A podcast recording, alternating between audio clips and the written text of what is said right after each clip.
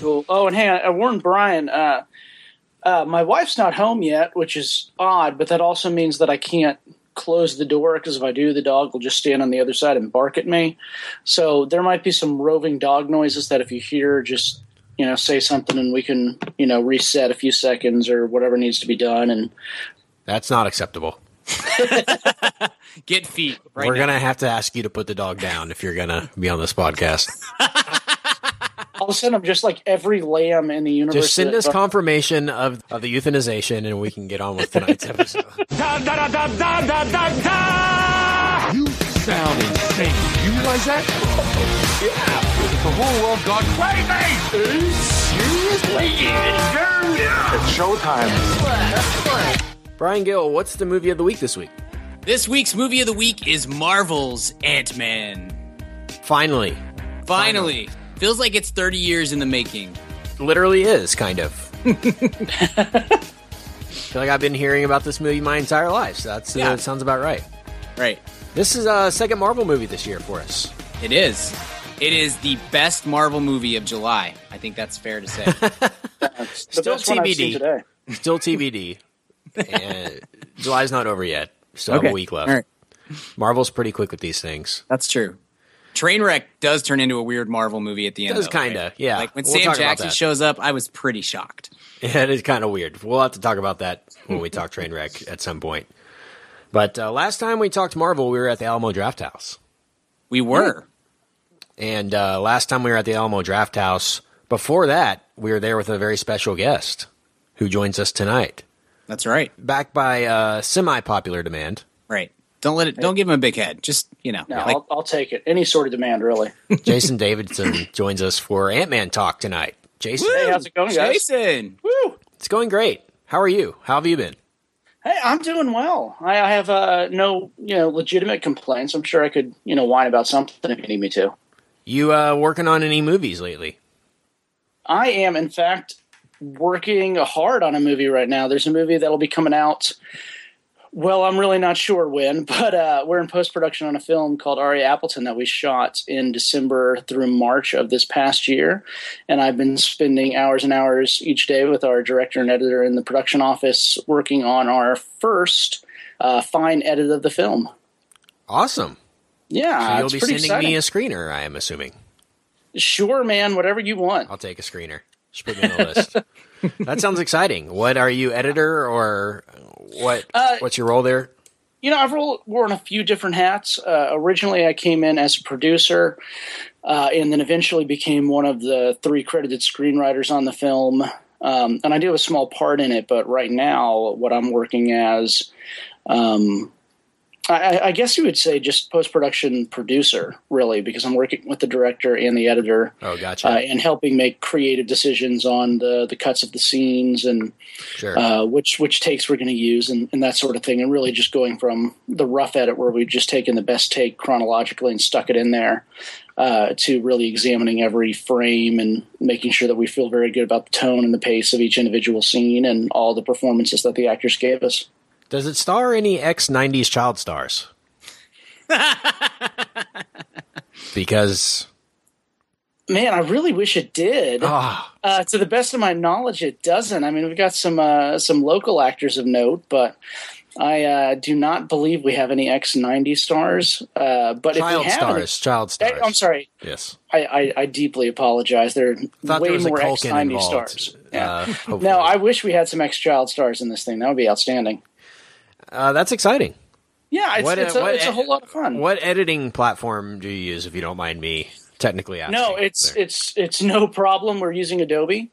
Gotcha. Um, and the full creative suite that comes with it, and it has been tremendous. You know, I know how to cut on Vegas and Final Cut, so this is new for me. Yeah. Uh, to watch our editor, Molly Reeder, she's fantastic, and she's working on uh, or off of uh, Adobe, and that's been kind of fun because I'm kind of learning – you know, a new little system there. And what I like about it is it's all the very add, various add-on programs like After Effects and whatnot. Uh, pretty much any obstacle we run into, we load up one of the peripherals, do a little magic, plug it in, and if nothing else, we have a comp so that we can push forward. Because like I said, this is the um, uh, the first fine edit. So there are some things that we're still kind of taking a pass on. You know, we're putting in yeah. placeholders for, here's where we're going to have the visual effects shot of the yearbook photos. You know, we just leave a place card in there and move on to the next scene.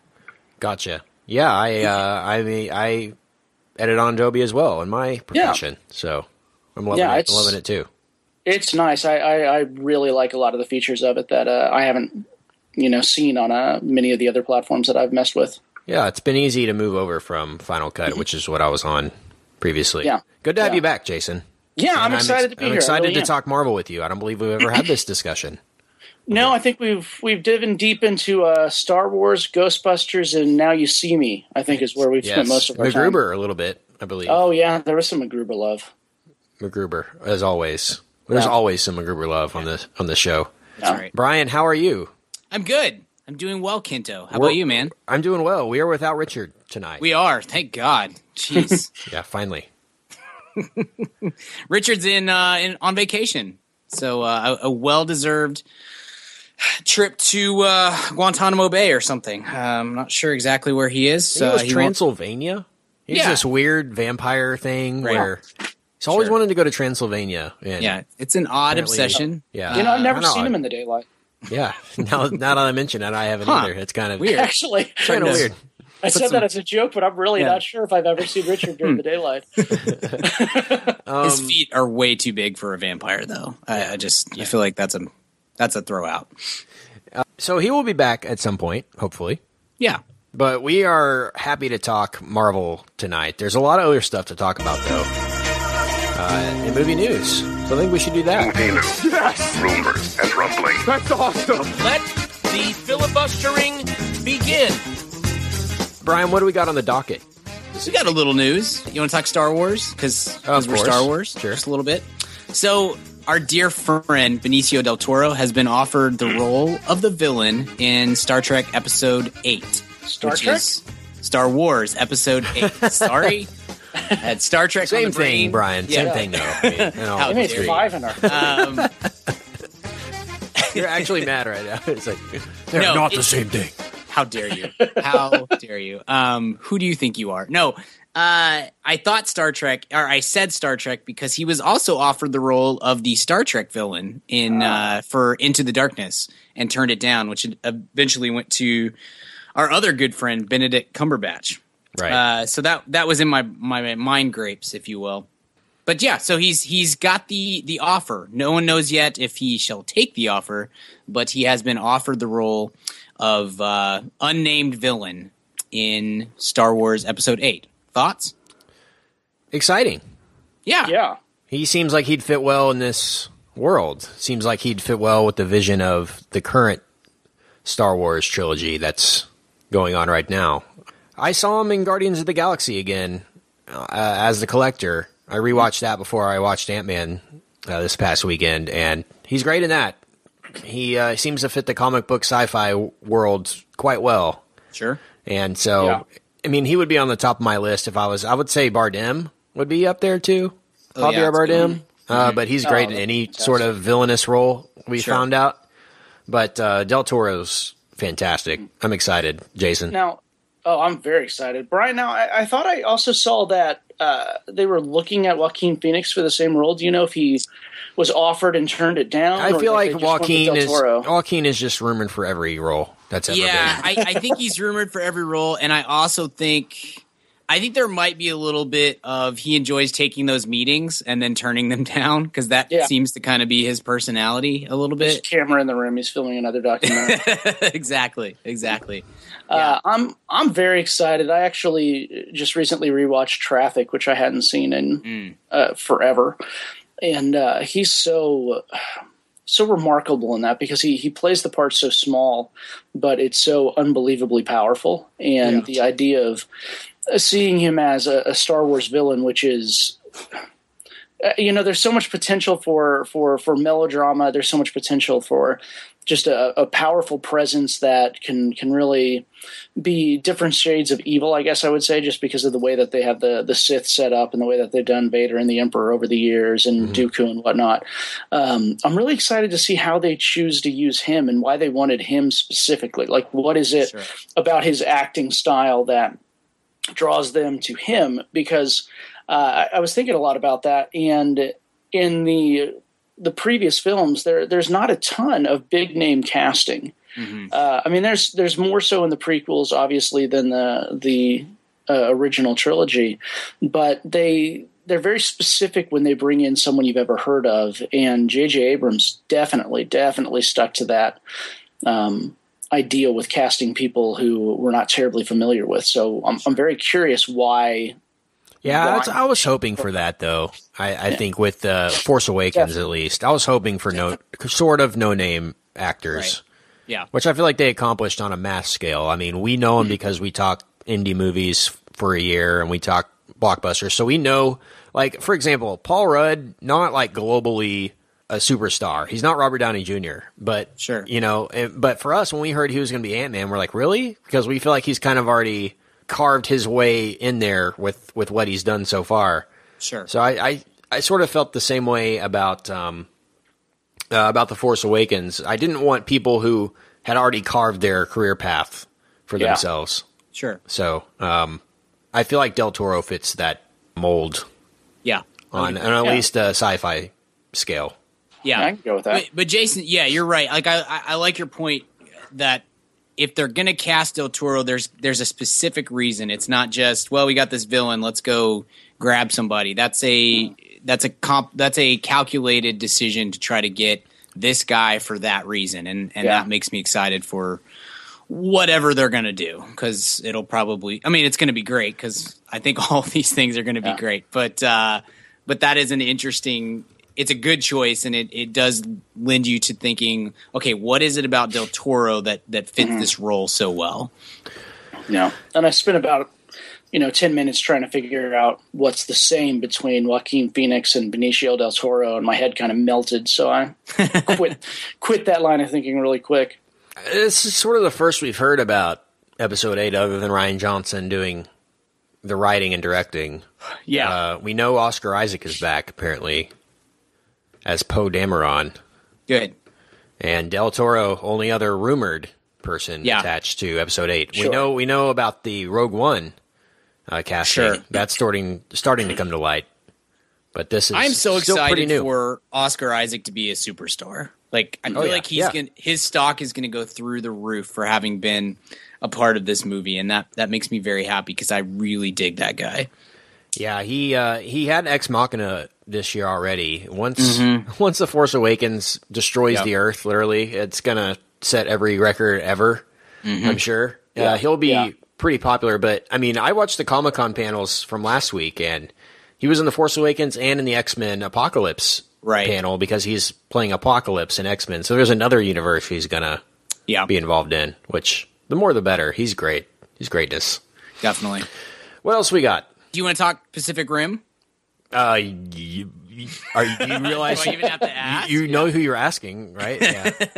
Of course. Yeah. What, uh, what's Pacific the deal? Rim two, which is scheduled to come out sometime in the summer of two thousand seventeen. Yeah. Will begin shooting in November, and the working title for it is Maelstrom, which is also, Maelstrom? I believe, the name of a Disney World ride in Epcot. But, uh, you know, uh, for not much you, longer, though. That's the one that's leaving. It's, it's gone. It, I okay. believe it is actually, when we were there uh, last October, I think its days were numbered for the upcoming Frozen ride.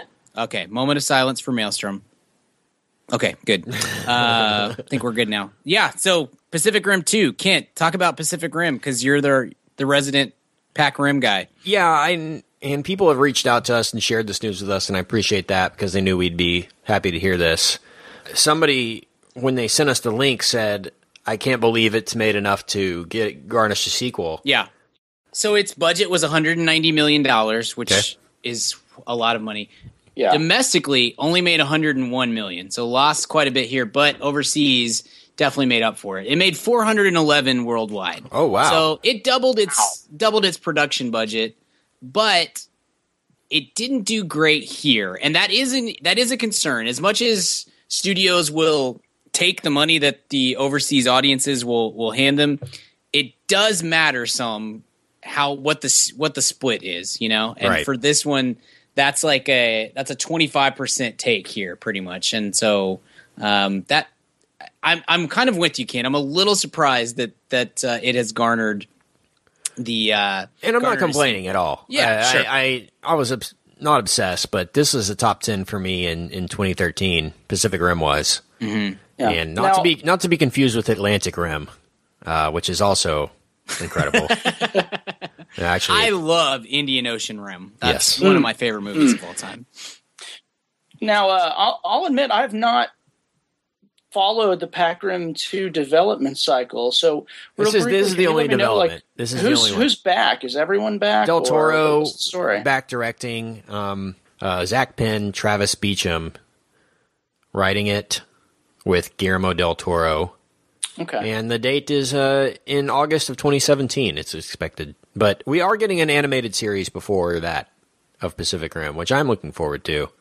Interesting. But I'm interested to see where they take this because, you know, eventually this is going to cross over with Godzilla since it's Legendary Pictures, since they both are Legendary Pictures. So maybe Pac Rim three is Godzilla versus Jaegers. Okay, I can oh. deal with that. Yeah. I mean, who can't deal with that? Yeah. Like, please leave. It's interesting. I. It's an interesting I, uh, title, though. Yeah, I, I bet that will change. I think it's a working title, but sure. yeah, and I, and I thought they kind of buttoned it up real nice at the end of the last one, at the end of the first one, I guess I should say. So I'm I'm very curious yeah. if they're going to prequel this, mm. or because uh, I think a direct sequel might be a, a little challenging. Can I uh, can I confess something to you guys? Uh, just you two, not not the listener. So sure, everyone, uh, go ahead and hit pause or yeah. take the headphones off for about twenty seconds. We'll be back in a couple minutes. I don't remember anything about Pacific Rim. Like, I I think I said this when we did Godzilla, but the second that Godzilla finished, it just obliterated all Pacific Rim thoughts from my brain. It was just. I think I, you should I, revisit it. I, sure, I might. I might have to. I mean, I of course I will. Who are you talking to, Kent? Like, okay, yeah, yeah. It's um, true. But. I think you know how there's like David Fincher people and there's Steven Spielberg people. I and, and they don't necessarily uh, mix. I, I kind of feel like that might be Godzilla and Pacific Rim. Like I enjoyed Pacific Rim quite a bun- quite a bit, and uh, came out I think much higher than than Richard, but much lower than you, Kent. But but I really enjoyed it. And then Godzilla came out, and I was just like, that's awesome. This is the best. I love Godzilla. This is my favorite movie. And uh, I just don't. I don't really remember anything about Pacific Rim. So you say it ended tidy. I believe you. I just don't. I don't remember it. It's all. Ba- Brian. It was basically Godzilla, but add robots fighting Godzilla. Sure. I mean, there you go. Okay. Uh-huh. All right. How but, could you? you know, how I, could you forget that? That's what I I'm just, wondering. It, it, I'm telling you, Godzilla came around and it just completely. No, I got you. Blew all Pacific Rim out of my brain. They, I, my brain was like, nope, can't handle both of these things. I, I felt the same way. Coexist. I was very Godzilla high. For a couple months too, Brian. Mm-hmm. Uh, if the listener remembers correctly, they'll agree with me. But I then I revisited Pacific Rim, and it it erased my Godzilla thoughts.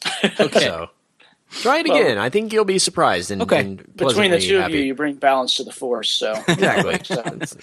we're uh, we're Jedi Knights. Everyone knows that, right? But without midi-chlorians. yeah. Yes, they're yeah. making a. I see Sony has acquired the rights to an Emoji movie, guys. So that's happening. Oh, that's a thing. Well, that's cool. Wait, awesome. wait, what isn't that what Pixels is? Hopefully. Do they have a date yet? Because I, I would like to know when I have to move out of the United States before uh, before that comes. A date? Yeah, I need a date so I know when I need to move and get out of here because I don't think I can handle my life. Yeah, yeah. I don't think there's point. anything confirmed. It's just that Sony is. Hired people to write the story, but the problem is is that emojis aren't trademarkable, so they're trying. It's basically like that's the problem. Whoever yeah. does it the fastest gets it, type of thing. Okay, that's that's got to be the uh, biggest power down moment of a writer's life, where their agent calls and Sony said, "We want you to write a script. That's great, you know, and we're going to give you creative license, develop whatever I P you want, however you want to do this. Great. What am I doing? Emojis." Like I feel like that's got to be just a amazing power down moment yeah, for a writer. Specifically the poop emoji. Well, the writer is Anthony Leondis, and he previously wrote Kung Fu Panda two and oh. B O O, Bureau of Otherworldly Operations, oh, no. which is yet to be released. Oh, no. So it's going to be great. I can't wait for our two-hour Emojis podcast. Yeah. Um, B O O is the animated version of R I P D, which was a ripoff of Men in Black two. So, yeah. uh, going to be a great one, I'm sure. Things are yeah, looking see, up. Now that you say that, uh, it occurs to me. Are you wearing a collar, obviously. Jason? By the way, what, are you wearing, are you wearing a collar? You know, I didn't want to say anything, but it's my, yeah. uh, it's my yeah, loungewear in the evening. uh, no, that's courtesy of my Great Dane Jake. Who he was inspired by Mad Max on. Fury Road. Yeah, I really was in a lot of ways. Up, you should Jake? See what I've done to my Mazda three. Uh, the guitar player speaks for himself. You know, you, uh, you you say that, and obviously, obviously, Emojis is going to be animated. But in my head, for the first part of this segment, I was convinced they were trying to do a live-action Emojis film. Where people I mean, walk around world, and they just permanently have the emoji yeah, faces, and they can't uh, live the with world, themselves. Every dumpster in the world was on fire at once. It was yes. That's the uh, Mad About Movies depressing moment of the week, brought to you by... We need a bumper for that, some kind of uh, a song, a theme song for that. B- brought to you by Domino's Pizza Bread Bowls. You only eat these if you're really depressed. Back to you, Brian. I love it. I love it. Hey, ma'am, fam, question for you. Do you own a small business, or are you a boss? Are you looking to hire awesome people, but you just can't find somebody to fill that role? Well, let me tell you about zip recruiter dot com. With ZipRecruiter, you can post your job to one hundred plus job sites all with one click. In fact, over eighty percent of jobs posted on ZipRecruiter get a qualified candidate in just twenty-four hours. Find out today why ZipRecruiter has been used by businesses of all sizes to find the most qualified job candidates with immediate results. That's why ZipRecruiter is different. Unlike other job sites, ZipRecruiter doesn't depend on candidates finding you. It finds them. Right now, you can post your jobs for free on ZipRecruiter by going to zip recruiter dot com slash mad. That's zip recruiter dot com slash mad. One more time, try it for free. Go to zip recruiter dot com slash mad. Thanks to ZipRecruiter for supporting this episode of the Mad About Movies podcast. Anything else for movie news? Should we move on? Yeah, let's get going. All right, let's talk Ant-Man.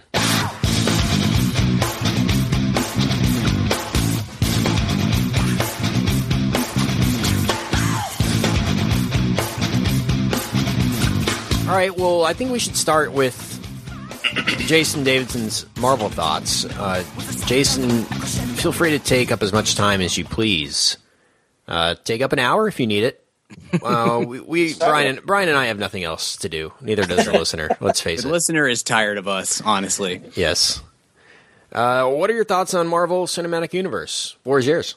Yeah, it's funny. I actually just had this conversation earlier this week uh, with our editor, Molly, because we were talking about the difference between uh, D C and Marvel, how, and it's really interesting because for a while there, the only movies that were even working were Batman and Superman movies, and they just sort of got run into the ground by D C, and meanwhile, Marvel couldn't make anything that mattered, you know, so we've kind of have this, the, the, the comic book universe has sort of flipped itself on its head. Uh, but what, what I love about Marvel, and I, and I think I have this right, I was watching that special they did a while ago, and uh, when the M C U started, the actual comic book company, Marvel, was was really hurting uh, for money. And, and from what I understand, they were kind of maybe not close to shutting the doors, but close to having to start selling off more assets or sell away creative control or start cutting comics or, you know, having to make these decisions.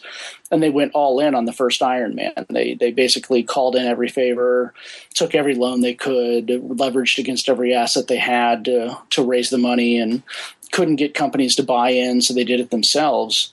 Uh, yeah. R D J was unlicensed, was, was uh, uninsurable at the time. So it was a total risk situation and they were all in.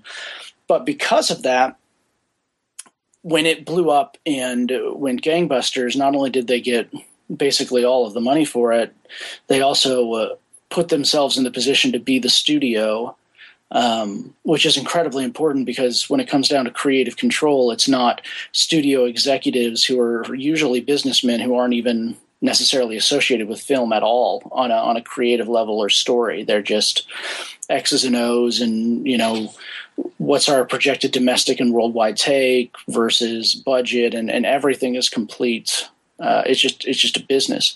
And so you get into the M C U, and from the top down, it's it's comic book people. It's people who love it and care about it, and the entire universe is being designed by people who are more interested in the stories in the universe than they are with the bottom line. Now, were the movies not doing well? I think that might change. Sure. But because they're blowing up, you you have basically the executive order is let's let's craft this universe. Let's let's tell these stories. Um, and it's been fantastic. And you've watched a very intentional rollout. I, I'm not aware of. Not just comic book films. I'm not aware of any other film universe uh, or or anything like it outside of the comic books themselves to have all of these standalone movies that are setting up ensemble films. You know, the going into first Avengers and second, and now Civil War's turned into an ensemble film. Uh, I'm not aware of anyone else that's taking their time to tell these stories in the way that they're telling them. And it's it's fantastic. You get, you know, the problem a lot of times with the movie universe is you have a, a bang up hour and forty-five minute movie, but that's the entire extent of time you get to spend with these characters. And one of the reasons I've gravitated towards television in the last few years is I, I'd rather have twenty-three episodes, sixteen episodes over however many seasons to get to know characters and watch them develop and watch the storylines develop. Um, And because the way they have this universe set up, everybody has a standalone movie where you really get to see them. And then in Avengers, you get to see everyone shine. Mm-hmm. Uh, and that's just from a storytelling standpoint, I think that's been tremendous. And uh, again, in a contrast to what they're doing to D C, I think they've nailed the the perfect tone. It's action comedy with stakes. You know, right. We'll talk about Ant-Man in a minute. But, you know, it's, it's, it's, it's an action comedy, every film, but there are stakes. And I think they knew that's the tone that they wanted from the beginning, and that's why they got Whedon to craft the the first set of films in phase one and two. And you look at his work on Buffy and Firefly, more specifically Serenity. You know, he's he's been the master of that genre of having legitimate action that's genuinely engaging and heartfelt and funny, but then there's stakes. People die, people don't make it, people lose.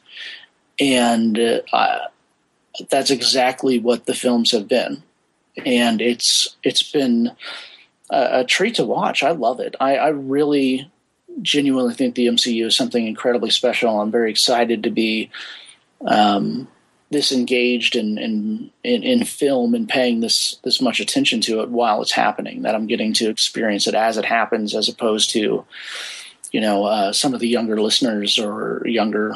You know, Cooper, for instance, you know, you're going to show him this years from now.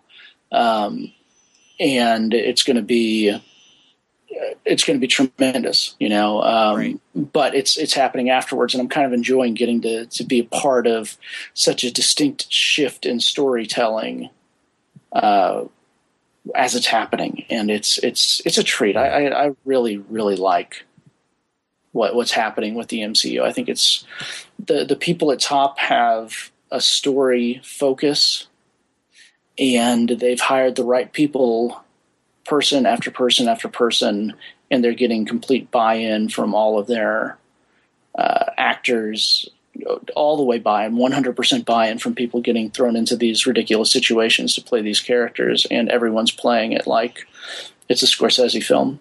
Sure. So I, I yeah. I'm I, I don't know if I can you know vomit out much more praise.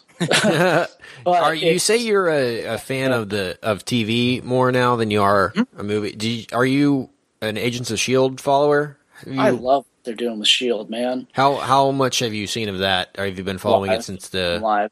That's yeah. one of our, my wife and I, that's appointment viewing for us. Nice. So usually uh, we, we can't always get to it on the night it airs, but within forty-eight hours we watch it because we don't like getting the spoilers. And so how, um, how would you say in, of course, this is an Ant-Man podcast and we'll get to that. We'll have plenty sure. of thoughts. I want to get a lot of Marvel talk in too. Yeah. Uh, how, how would you say that Agents of S H I E L D has impacted your Marvel viewing experience? Has it made that big a difference to you? Or Have you seen it as a necessary investment, in other words? I, I think it's it, it has definitely not been a necessary evil. I think it's been a, a great show.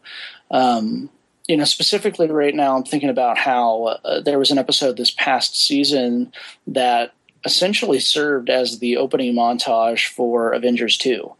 Uh, the the end of the episode, actually more or less the whole episode, played as what you could look at as sort of a prologue to the events. It backed directly into the start of it. And in fact, I, I joked with my wife, the episode ended and it ended on this great note. And it, it's basically lights up on Avengers two. Like, you could start it right then and it would make sense. Yeah. Um, they also did an excellent job, I think, accompanying Captain America two. Mm-hmm. The events on S H I E L D, they did a great job of how it, it, it didn't spoil anything in Cap two. Uh, and yet you could watch S H I E L D without watching Cap two and follow everything, and you could watch Cap two without watching S H I E L D and follow everything. But if you were watching S H I E L D and the movie at the same time, there were just little flesh outs, you know, a little bit more that you know. That wasn't essential for either plot, but definitely enhanced the experience. Um, and I don't want to get too spoilery on, on season two, uh, but I stopped watching it ap- after The Winter Soldier came out.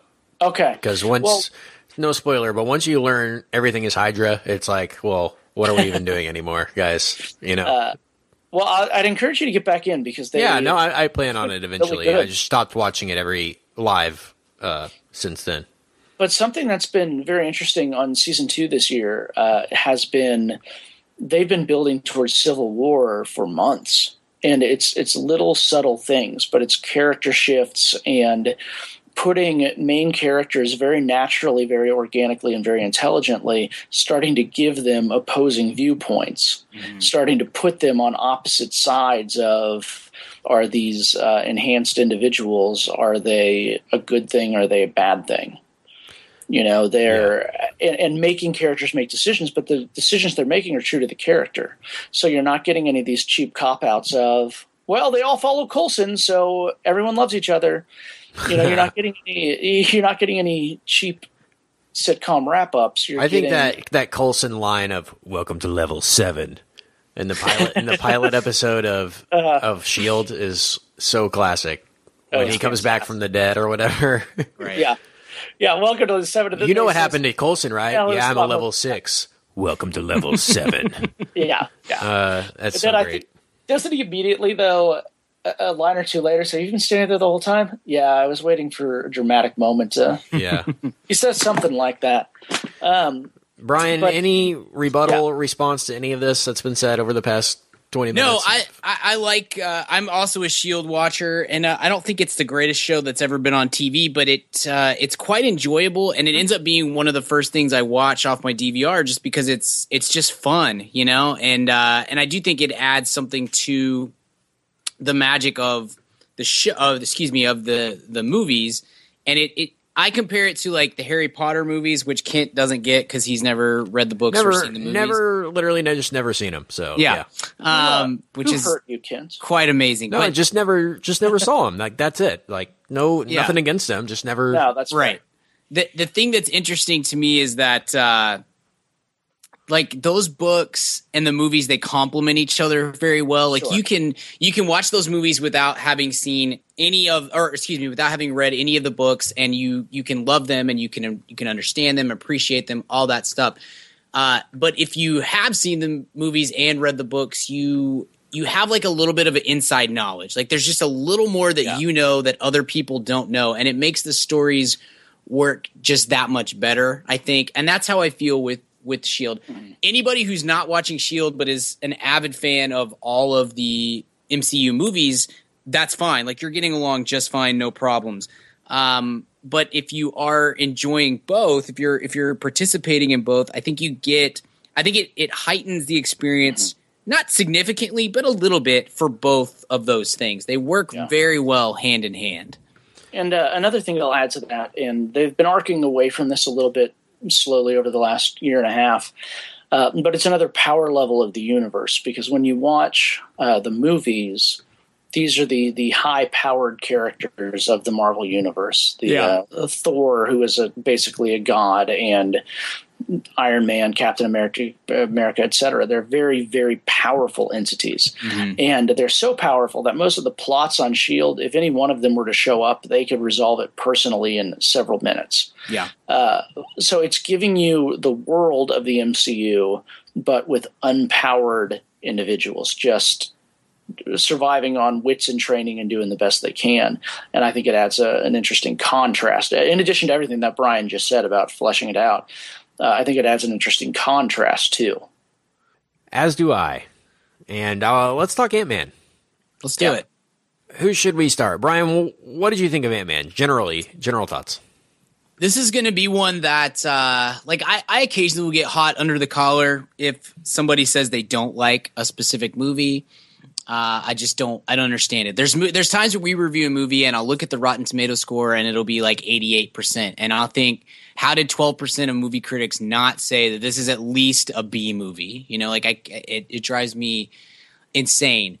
Um, this is going to be a movie that I'll say up front I quite liked. I thought it was uh, highly entertaining and because and, – and it felt – removed from the M C U in many ways. There was just very loose connections, and I felt like that allowed it to just kind of be its own thing. And uh, maybe it's just because we we haven't gotten too much of that lately. Besides Guardians, Guardians is kind of in a category all its own. But but all the standalone movies up to this point, since really since Iron Man, have have very much felt like another chapter of a book that I really enjoy, but it is the same, you know, it is kind of the same thing. This one, Ant-Man has its its own spirit, I think, and that kind of allowed me to enjoy what I enjoy some of the there are definite issues here, but enjoy it enough to where I kind of gloss over those things in my mind, and and I'm I was re- I was very eager, I guess, to just say, you know what, that doesn't make a lot of sense, but that's okay. I'm all right with it. I'm going to move on because I'm enjoying this. Um, but that is to say, like, I really enjoyed it. But if if one of you two says this is a a, a really bad, like, I'm going to give this a D or an F kind of movie, okay, I get it. Like, there's a lot of stuff that uh, I'm going to guess got lost in the translation of there was like fifty different writers that took a hack at this yeah. at some point along the way. And there's It definitely thinks it's funnier and smugger than it is, and it's it, sometimes that doesn't play quite right, I think. Uh, but for all of its faults, at the end of the day, I think it's a – I found it to be a personally very entertaining movie that I – it is not better than than Age of Ultron, but I enjoyed it more. Uh, I had a – I had just a very light – fun experience with this movie, and that's that's just not something that we're that I'm getting too much with Marvel, in spite of how much I really like the M C U, and and I think all the films are are really well done.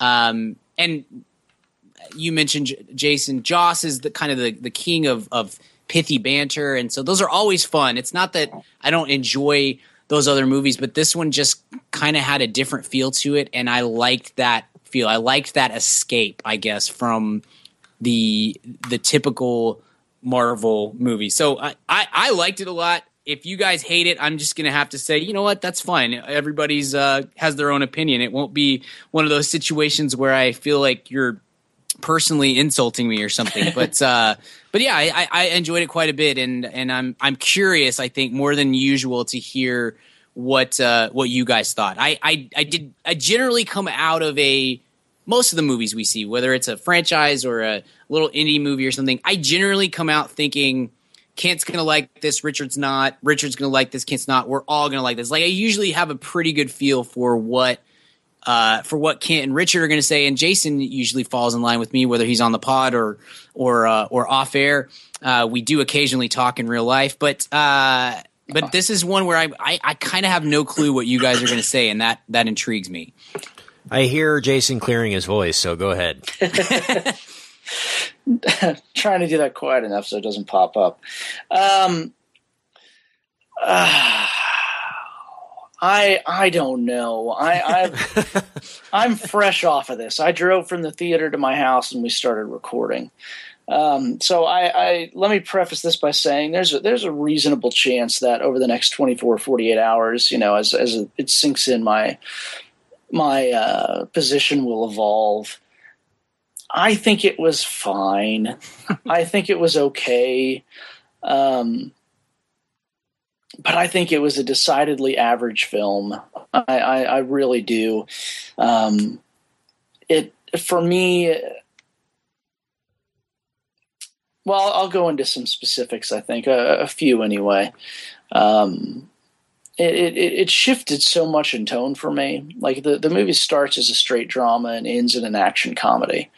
And uh, so it was, it was, it was kind of an odd viewing experience for me the whole time, because the first forty-five minutes of it are, are, are very, very um, – I, I guess I'll just say straight drama. I mean, there's a couple of there's a couple of witty lines uh, here and there, but for the most part, they're playing it very, very um, serious, very, very serious, and, and I want to say vanilla, to be honest with you, because there there aren't a whole lot of levels.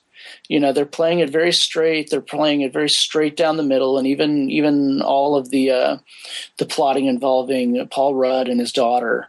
Uh, they're not really taking any leaps with the drama. They're not taking any. Uh, I think the most dramatic thing in the first forty-five minutes are when they uh, melt a couple of goats or a couple of cute little baby goats. Um, so it was drama, but it it wasn't terribly dramatic. And then at the end, when everyone starts fighting, we turn it into straight action comedy, and I'm laughing. I'm enjoying it. I'm having a great time with that experience. But it, it was, ah, on the whole, it just it, it's not sitting very well with me as, as being a, a very good movie. It's it's playing as a a very average film to me. You know, there there are some very uh, paint by the number plots. You know, the sure. incredibly large setup on the keychain to the. Yeah. Direct payoff, the incredibly large setup on don't cross the streams. I'm sorry, don't shrink smaller than the molecule. uh, and then the obvious payoff that's coming. Don't cross and, the and streams. The, like we've talked about this in the past, I think. Yeah. So it's just a very obvious payoff to, I mean, very obvious setup to a very obvious payoff. Um, and, and that's fine. That happens in a lot of films, but it doesn't tend to happen as much in the, the Marvel films. Doesn't hasn't been a lot of what we've seen lately, um, and, and and then of course I, I don't understand why Paul Rudd and Evangeline Lilly were kissing at the end, because we just it, it's like we have to put a nice little bow on it, but there hasn't been anything there, so I don't know why we're putting a bow on that particular plot aspect when we haven't seen it. You know, and you have the the Keystone Cops running around the whole time, and it's.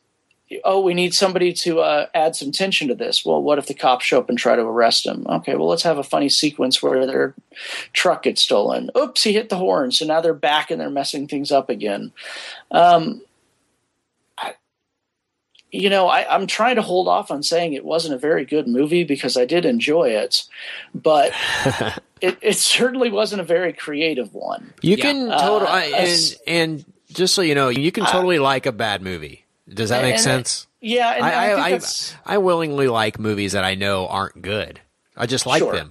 You know, the number of like, times I've flipped by Gone in sixty seconds and just sure. left the channel there is disturbing.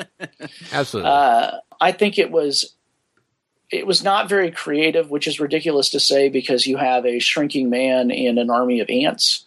But if you actually kind of change – if you – this is stupid to say, but if you remove yourself from the idea of the shrinking man and the uh, the ants, it's not a very creative film. It's it's kind of on rails the whole do- yeah. uh, the whole way.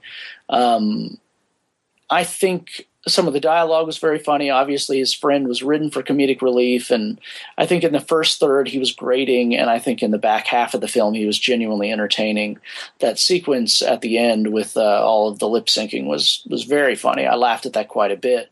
But it, to me, it stands in incredible contrast to what I watched in the first third of the film when we were establishing plot and establishing Paul Rudd. Uh, oh, and, and real quick, well, we'll come back to Paul Rudd at some point, I'm assuming. Yeah. Yep. Yeah. Okay. Well, I'll, I'll I'll hold off on talking about Paul himself, who I love as a general rule, uh, and it leads me back to what something that Brian said. It it makes me incredibly curious. What did Edgar Wright's script look like mm. eight years ago, seven years ago, six years ago, three years ago? As this thing is developed and as it slid out of Edgar Wright's hands, what were we looking at? Um, yeah, I'm, I'm very, very curious. Sure. Yeah, and that's kind of where I wanted to start my thoughts, because there were moments of this that I really viscerally loved.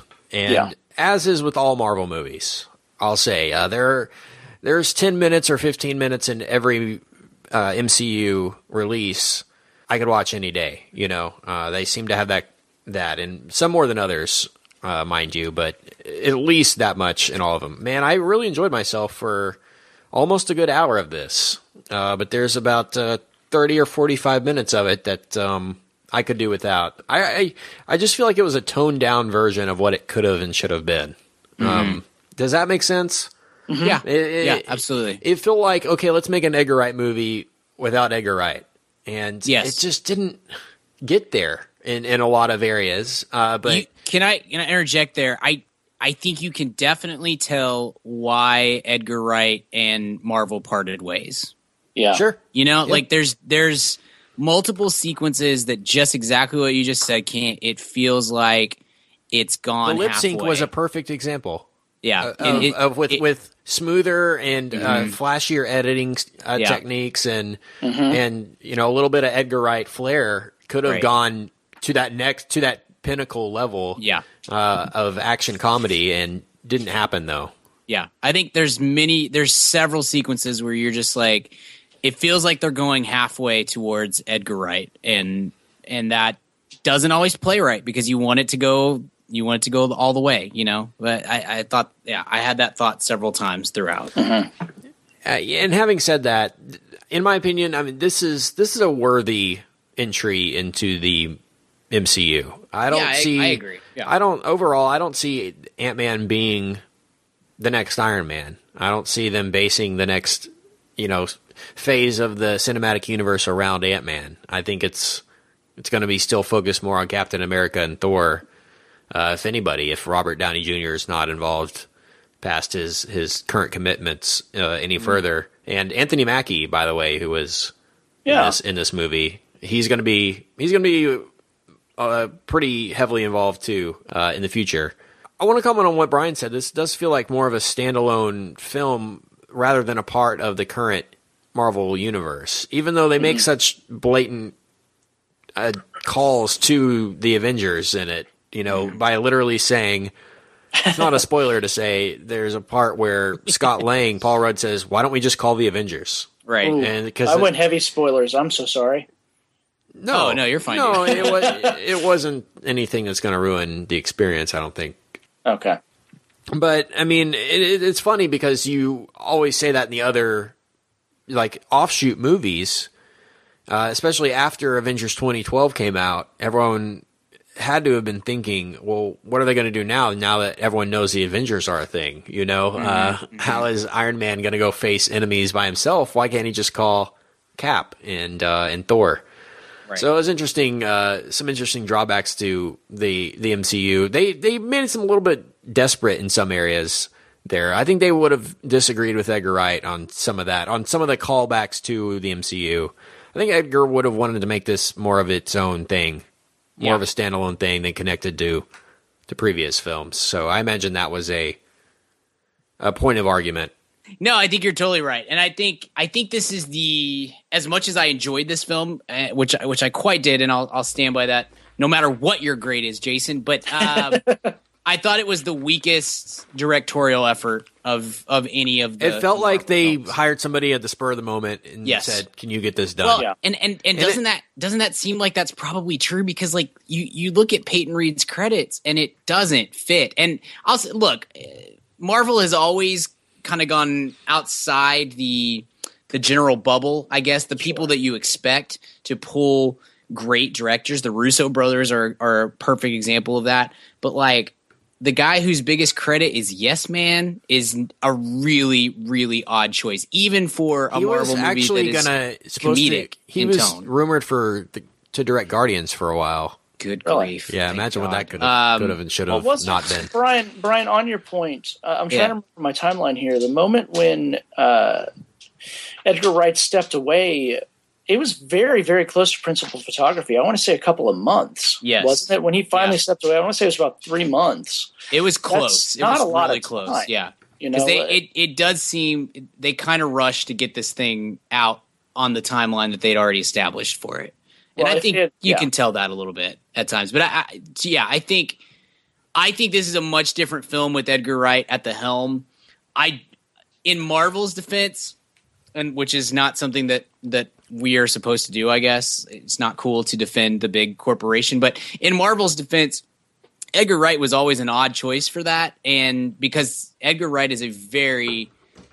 But I, I heard it was Edgar Wright's idea in the first place. I I I, I totally yes. I think Edgar Wright wanted to make the movie, and Marvel, I think Marvel allowing him to try to do that was a very brave thing for them to do, but also it never seemed like that. I was always skeptical that it was going to work out because Edgar Wright does not strike me as the type of person who wants to wants collaboration. Play by the team. Yeah, play yeah. with the team or play by the rules or whatever. Yeah, collaboration. I don't think he is very interested in doing that. So it always seemed like this could end Uh, so poorly, um, well, and I don't think he was gonna. I don't think he was going to play nice with Marvel's rules, and that for for for better or for worse, that is part of directing a Marvel movie. You do have to play by their rules, and if you're, you know, if you can't do that, then you you you shouldn't. I mean, no matter how much you love a property, you shouldn't be involved in it, which is why he pulled out. I'm sure, but yeah, and, and Kent, I think you're right. I think. Uh, Edgar Wright was in contact with Marvel before the M C U began. Like this, this goes way, way back, doesn't yeah, it? Paul Rudd said that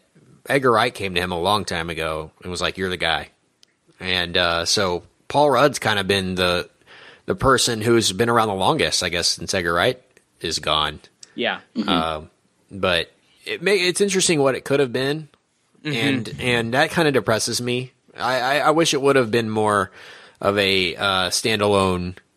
Uh, offshoot type of thing. I mean, this mm-hmm. this didn't have that big. A, I mean, it had a pretty big budget, not not extravagant, not Avengers bloated sure. or anything like that. I mean, they wouldn't take that risk. Right. Uh, I mean, it only made fifty-eight million dollars, and uh, I say only made that because we're used right. to Jurassic World and uh, the Avengers and, and everything breaking records every weekend uh, in these times. Sure. Fast and Fast Seven, every every every big movie has. Taken over the world this uh, this summer, so this is a number one at the box office. It was number one, but it wasn't wasn't uh, a big weekend. Um, so I don't see them investing. I, I, I say all that all that to say uh, I don't see Marvel and uh, and Disney investing a lot more into the Ant-Man thing. I, I, I mean, I see him making cameos in other films, yeah, which I've heard he's going to be in Civil War and and probably the next Avengers installment. But I don't see them doing a trilogy of Ant-Man films. Maybe one more. Yeah. Uh, no, I think one. I think you're right. I think he's a I think he's a player in the the next phase of. He's a of fun. Marvel. He's a fun accent character. Yes. Yes. And and it just depresses me because there are so many moments in the film that could, that could have. I, I'm talking about the action that could have gone to the next to the pinnacle, and the closest thing to it is when he goes subatomic. And yeah. that's when I really said, okay, here's what you can really do with this character when you start thinking about, wow, he can literally go to any size ever. And, yeah. uh, and you start seeing things you would never seen, uh, you know, even through a microscope or anything like that. So that was really cool. Great, you know, very well done sequence and everything. Uh, by the way, did y'all see this in three D? I didn't, but I believe did, Jason did. Jason? I did see it in three D. How did you like that? Because I saw it in three D. In anticipation that there would be a lot of visual gags, not gags, but tricks to uh, sure. to accommodate ants the size fly, of the ant. ants. Yeah. How did you uh, feel about that? Well, uh, I, and I'm sure Brian has said this many times about himself as well, I am not the biggest fan of three D. I've only really enjoyed – I've never said that because I always say I hate three D. Oh, I I, I do apologize. I undersold you. Uh, I do not enjoy – typically I do not enjoy a film in three D. The only film that I've really liked was uh, Avatar, and it's because James Cameron designed the whole thing for three D, and he used it uh, for depth of field. He used it for the feel of the universe more than, you know, like you, you said, the gags for stuff coming at you. Um, and I say that because I, I felt kind of similarly about Ant-Man, that there there weren't there weren't there weren't any gags, but I didn't feel like the the movie felt enhanced by depth and space. So uh, it feels yeah. more like, hey, it's a superhero movie. We need to have a three D version of it because everyone loves three D, and that's what you do. Yeah, that's uh, always summer blockbuster. Yeah. Put it in three D, but I, I don't feel like the movie was enhanced by it. The ant flying sequences, you're right. I mean, I feel like at some point Paul Rudd should have been on an ant flying right at me, and at, at no point in time did that happen. Yeah, they should, it did feel kind of a, like a cheap conversion, which oftentimes yeah. it does. I thought there would have been more detail um, spent on on that, the potential yeah. of an Ant-Man in three D. Does that make and, sense? And they were pushing the IMAX three D pretty hard around these parts. Yeah. So I think I would have thought there would have been more more effort on, on that part, but I enjoyed it. it um, yeah. I'm starting to come around again on three D. Uh, it took about a year off, and mm-hmm. I've had some good experiences this summer with it so far. Did but. you have uh, – this is going to be oddly specific, but uh, did you have any uh, issues where – I'm trying to think of – well, I'll just spoil it. At the at the very beginning there, when Paul Rudd's working at the retail shop at which he's working, how's that? yeah, yeah. Uh, I could not the, – the logos were all blurry. I, in my three D, I could not see them. Like I, I knew what they were supposed to be, but the layering of the three D, I couldn't read them. Huh. Yeah. And I didn't know if that was something that you experienced or even noticed. I don't. I don't. I, don't, I didn't notice that. No. Okay, because I, I was crisp focused just about everywhere else, but in that particular retail retail location, the hat that he was wearing. Sometimes the instance, sometimes the calibration the is off on the three D. I've noticed that in some theaters. Maybe that, that must have maybe been that it. was the issue. Yeah. Yeah, I know. What did you think of the whole plot line, uh, the story itself, with the the fact that uh, we're not being introduced to Hank Pym himself? Uh, the actual torch is being handed off to Scott Lang, Paul Rudd. What do we think about about that? Uh, what do we think about Michael Douglas in this universe, by the way? Ryan? I quite enjoyed it. I thought he was good. Uh, it, he, there's definitely a little bit of – look, American Treasure Michael Douglas is – is a cool dude. He's know? not an American and treasure yet, I don't think. I feel pretty confident that he is, but I'm going to have to look that up now. If he's not, he should he should be. I feel like that was a Richard. I'm ninety percent sure he's not, but we have this argument every t- every time somebody comes up that should be. We always no, they're pretty much they're probably in the Hall of Fame. We sh- What about Regis Philbin? Is he an American treasure? Michael Douglas is not in, Brian. Well, I feel like Sorry. we have let the American public and Michael Douglas He'll down. be in next time. Sorry, now, is folks. there some sort of penalty for Brian having invoked the title? I, I don't know how this yeah, works. I have to watch Shin-Soo Choo play baseball for the rest of the season. So, um, okay, well, future American treasure Michael Douglas yeah. is a is such a – he's such a cool guy. And uh, there's a term that I would use for him if I was allowed to use such a term. But uh, – It's there's a little bit there's just a little bit of I'm a I'm too cool for this part for me to be for stu- I'm stooping to your level on some level to uh to be in this this superhero movie, but that's kind of what makes him awesome and everything that he does, and so it to me it worked really well. It's definitely not the greatest acting that Michael Douglas has ever done, but I think that's kind of that's the part in a lot of ways, you know, like I think that's, that's what he is kind of supposed to be doing. And I, maybe I'm just making excuses for him, but I, I really enjoyed most of his screen time a lot. Yeah. And the w- words of Lebowski, he just fits right in there. Yeah. He, yeah. in the Marvel universe, that is, uh, mm-hmm. he just right in his time. He just knows what he's doing. He fits right in. Speaking of that, uh, the role was going to go to Steve Buscemi, apparently. Imagine what that would have been kind of weird. Man, that would have been – that's a much different character. Oh, absolutely. And I heard Steve Buscemi was up for the role of Uncle Ben in Spider-Man. Oh. So that that's going to be weird too.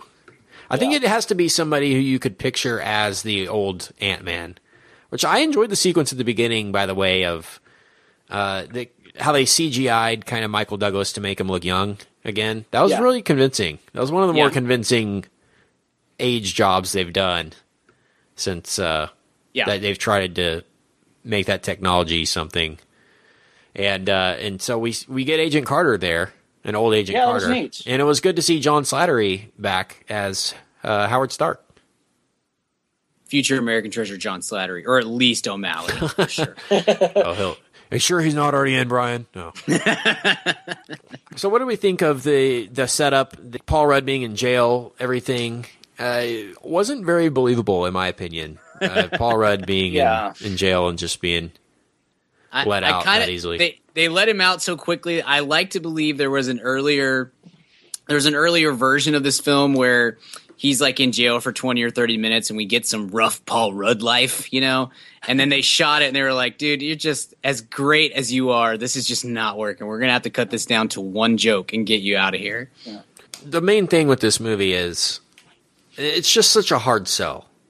And I think that kind of accounts for the decent weekend, not huge weekend. Yeah. Is that you just tell people and you see the trailer and you tell people like, oh, Ant-Man, oh, what's that about? oh, it's this guy. He can become the size of an ant. Well, okay, but yeah. uh, what is that? How are you a superhero now that you're the size of an ant? How how's that going to work? So that's always been sort of confusing to the general public and to myself. And after seeing this, they really did a pretty decent job of how an ant-sized person could be a superhero. I yeah, I felt that way. Uh, the fact that they kind of explain it like he's a he's a bullet. I mean, it doesn't matter how big you are; it matters the velocity at which you're traveling and the you know force at which you are uh, exerting on somebody. So I found that interesting, and the the way they kind of set that up is the the running through the lock sequence. Yeah, that was a pretty clever way to train somebody. Sure, uh, to be an ant-sized person. Uh, so what? How did we? How do we feel about the science of the entire ant thing? That's that's where you can kind of win or lose some people. Go from an A to an F. It's like okay, this yeah. guy's an ant, and something I did not agree with, and it's not a spoiler to say I don't I don't like how he talks to ants and like how he's yeah. friends with ants. I Ant-Man well, to me works as a character. Just the fact that he can get small and attack people. I don't need the sure. the. I'm an actual ant part of the Ant-Man. Does that make sense at all? Well, but if you didn't talk to ants, a solid fifth of this movie would have had no dialogue whatsoever. Sure. That's very true. Don't don't underestimate that being part of the deal. Yeah. Like, we've got to have some talking in this. It's not just clicking of antenna.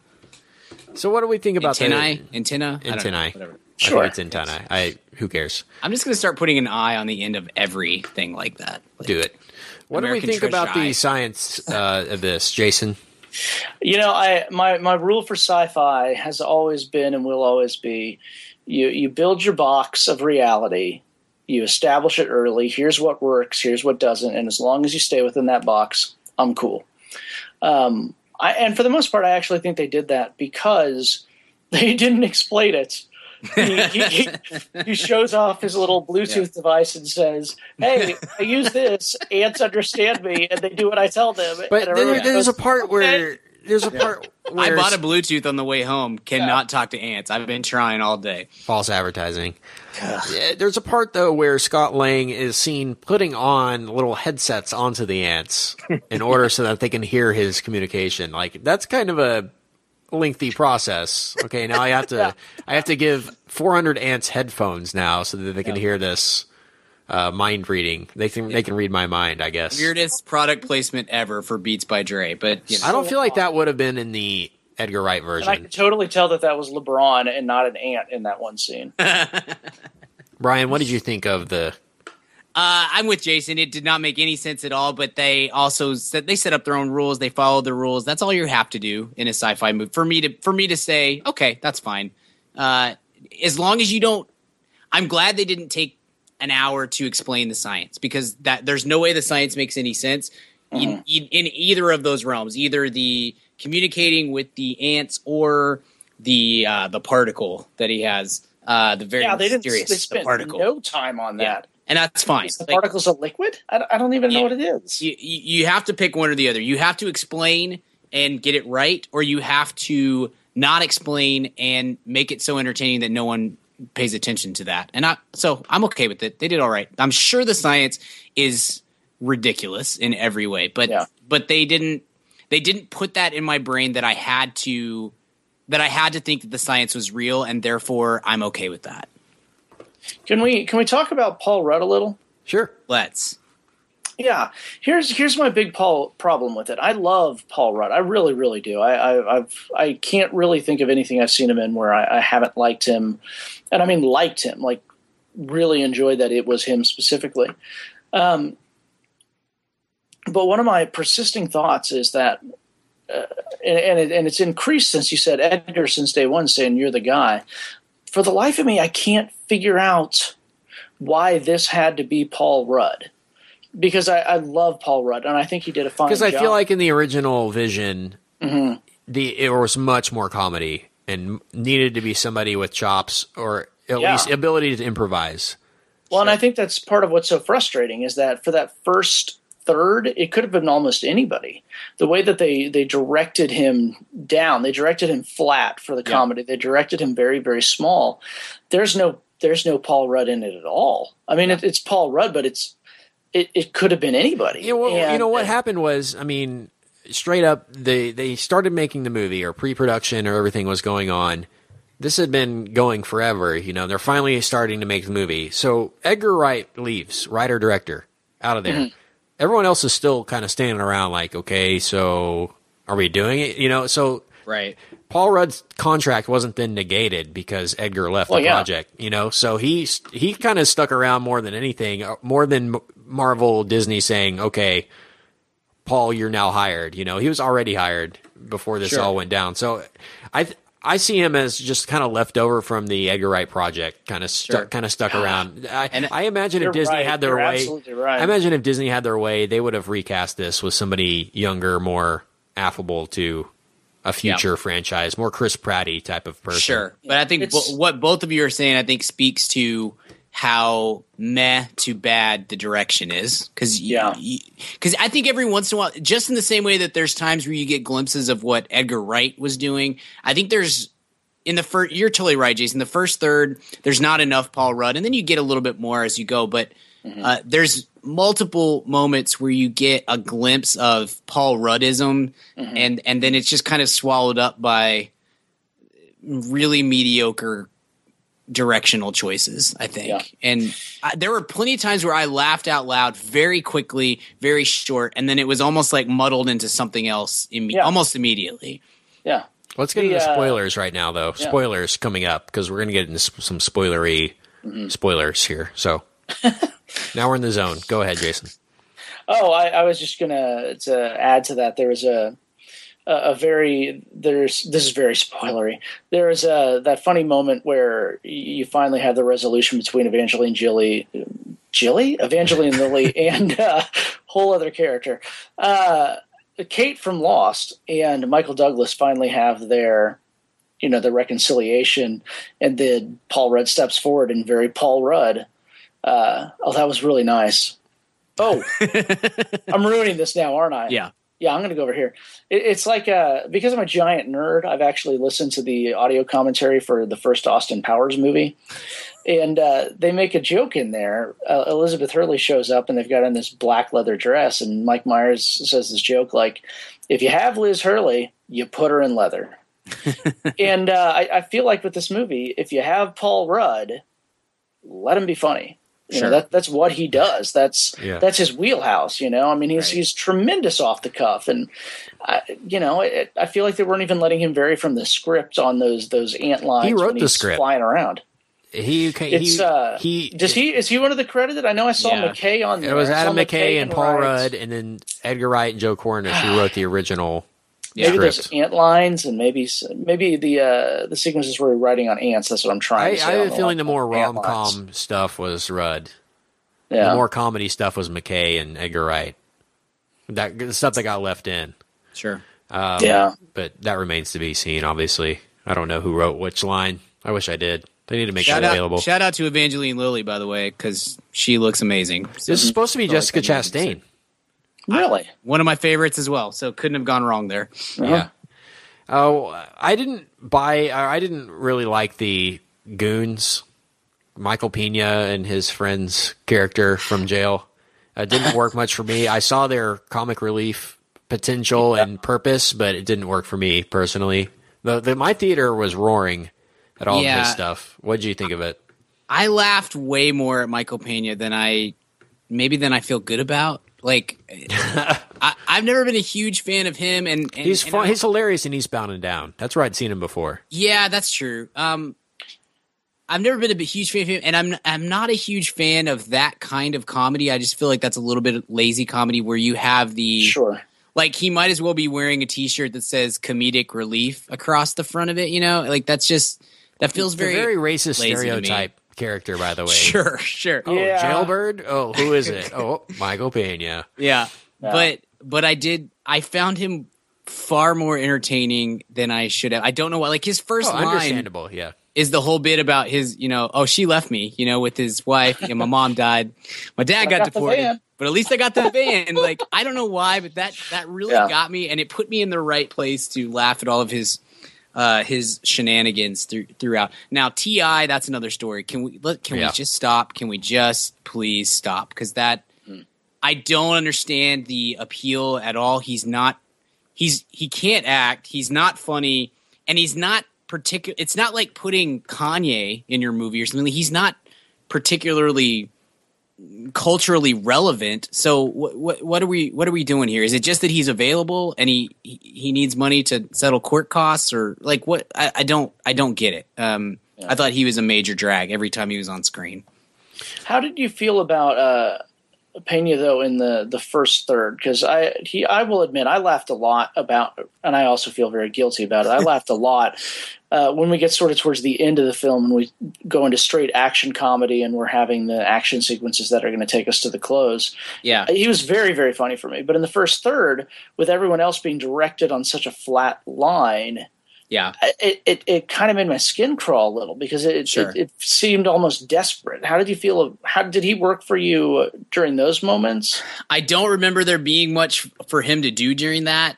Mm-hmm. And, and so maybe it's just maybe I'm just passing over, but I, I didn't. I re- honestly, I went into this movie thinking I'm going to hate that just from the trailers, just from having seen Michael Pena and a lot of other things that I've never been super impressed by him in. I kind of went in thinking I'm not going to like this guy. I'm not going to like this character, and I very quickly was just like, okay, I kind of I'm I'm digging it more than I than I thought I would. I don't know why that is necessarily. I definitely think you're right. I think as it went, he got better. And his stuff down the stretch was much funnier than than the stuff in the beginning. But he never he never got to a point where he was grating on me, and that was a, a huge surprise to me. One thing, uh, an issue that I had, now that we're in spoilers, I can talk about it. Shooting at ants. I don't... It just yeah. bothers me when Ant-Man is attacking these people. They're shooting at Ant-Man. Okay. Guy doesn't have a spray bottle? The odds of hitting Ant-Man are pretty low, guys. I'm, I'm not going to lie. Just, yeah. Just, you're, you're better off just kicking and screaming uh, around the room to try to kill Ant-Man. Uh, so that kind of bothered me. Yeah. Uh, it's just some little things like that. But I did appreciate the ant size on one level. Uh, when they bust him out of jail, when they bust. Yeah. Um, yeah. Rudd out of jail, they basically just have ants walk the suit in the jail and put it in his cell, and then it, it you know sh- it comes back to normal size. So I like that, and I like the little discs that they had. That one mm-hmm. one of the discs makes people bigger, and one of them makes it smaller. So kind of a cheap way to shrink people any size you want mm-hmm. on yeah. demand, and they use it in a great gag, or not a great gag, but kind of a a simple gag when they. Sh- blow up the ant to normal size. Yeah. Well, the Thomas the Tank was a pretty great gag. Yeah, yeah that was that was that a was good gag. Strong. Uh, the uh, I, I'm guessing they just borrowed the ant from Honey I Shrunk the Kids. Yeah, uh, for the ant gag. Have uh, I yeah. have I told my Honey I Shrunk the Kids story at some point? No, you have not. Please. Okay, it's not a great story, but it just I don't know. Oh well, now I I'm just, excited. Yeah, I know. Just setting the bar low, guys. Uh, I I went to see that movie when I was a kid. That came out in. eighty-nine, ninety, something like that. Uh, so I was, I think I was six. Yeah, I was six years old. And I had been super sick, like stay in bed for two weeks kind of sick, you know, like maybe this kid's going to die kind of sick. And uh, and I survived, obviously. And as as a reward, my mom and my uncle took me to see Honey I Shrunk the Kids, and I loved it. Spoiler alert for Honey I Shrunk the Kids, the ant dies about two-thirds of the way through. He just gets murdered by another bug. And I started bawling so hard that my parents – that my mom eventually had to just take me out of the theater and leave. And I just – I don't know what it was. Like, I was a very – I'm a very logical person, and I was a very logical, practical kid. And I can – I can distinctly remember just like saying out loud, I don't know why I'm crying. This is stupid. And then just continuing to bawl for like maybe when my, when I got put to bed that night, I was still crying. Like it was just such a traumatic experience for some reason. And I, I, uh, I had a flashback of that. So I didn't see the last third say. of this movie because I just started bawling and, yeah. uh, and had to, had to be escorted out. But, uh, but, uh, it seemed like it went well down the stretch though. I hated how the the aunt friend of Rudd's was named Antony or something. What, what was it? That, yeah, was Paul, uh, that was Paul Rudd's yeah. line. That's yeah. the one he wrote. That's why you know, yeah. you got the screenwriter credit. I'm gonna call uh, this is so cheesy, guys. It was. We, we did not need that uh, at all. Uh, well, and, what, and again, back to the to the tank and the. Uh, I thought that was that was a you very I, that was a very obvious setup. The tank, yeah. like yeah. they, they when they oh, zoom yeah. in on the tank keychain, like oh, yeah. that's not going to come back later. Well, right. but even even Antony getting and wiped who, out. Who has a tank keychain? Like it's the most obvious setup. You know, like it's not a normal thing that you just see in passing because you think to yourself like, who has a tank keychain? Oh, okay. So I no, but I found that very clever how they use the discs to then blow up the tank to normal size. Yeah, and the way they bust out of the building with it was, was pretty awesome. Right. There's some yep. fun, very memorable moments. I'll watch this one again, um, but I don't see – it's no Guardians. It's not like a thing no. where you can see it creating its own offshoot universe or anything like that. No. But um, worthy effort, and I think I predicted on the show that this would be one that people were pleasantly surprised by. You and Richard, Brian, uh, said it would be terrible. I think you predicted that. I, I was wouldn't. nervous. I was nervous. I don't okay. think I thought it was going to be terrible, but I but I, I definitely was nervous about it. So let's go on to grades, unless y'all have any other Ant-Man thoughts. Any stingers here for the end? What did we think of Corey Stoll, by the way, the villain? We didn't talk about him at all. I really like Corey I like Stoll. The yellow jacket. Mm-hmm. Yeah. Um, I want to talk about the, I guess, after credits scenes. Sure. If we sh- we should probably do that since we're yeah, in spoilers. Yeah, that's true. Hey, I'm a big fan of Corey Stoll, but I I didn't like it, him in this either. I they no one. It seems like no one can figure out how to use him right, and yeah. at some point that becomes about him. But I still feel like he they used him right in House not, of Cards. Yeah, he's and fantastic they, in House of yeah, Cards. Yeah, he's he's fantastic in House of Cards for for like four episodes because yeah. you know. No spoilers. I thought so. he was the most. I thought beyond beyond Frank himself in season one, I thought he was by far not only the most interesting character, but was giving the best performance of anybody on that show. So yeah, but like, but I don't think they knew how to use him because of the way that they wrote his character away, you know. And uh, The Strain. Do you either of you guys watch that? Because no. he is horribly underutilized on that show, and it's extremely frustrating. And it seems like every movie he pops up in too. It's he's very, very good. And at some point, I, I, I think, and I hope anyway, that somebody's going to figure out how to use him correctly. But I don't think this was it either. I I liked him. He worked for me. He he did.